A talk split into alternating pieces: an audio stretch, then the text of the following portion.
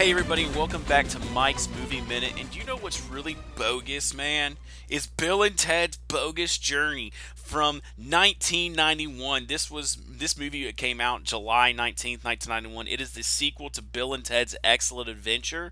It was rated PG. It was an hour and 30 minutes long. Now, it didn't do too well on Rotten Tomatoes. It only had a 51, I mean 54% for the tomato meter and a 56% for the audience score.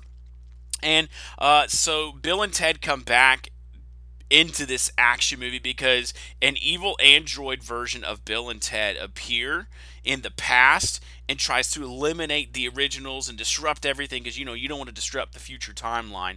So I watched this movie um, I think I've seen it before. I, I cannot remember.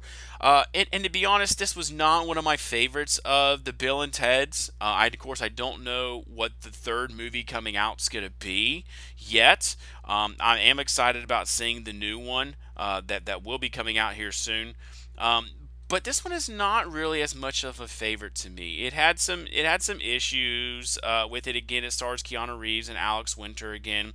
Uh, we also William Sadler is the Grim Reaper, which is great because he's coming back in the third. He played he was so funny in, that, in this movie. Um, but you know, it, again, it, it had some issues with it. I did I think they tried too hard to really dive into some things. Um, but it was it, it, it, was okay. It was okay. I'm hoping the third movie can kind of redeem it. I know a lot of movies kind of drop off on their sequels, uh, but this one this one is uh, was was okay was okay.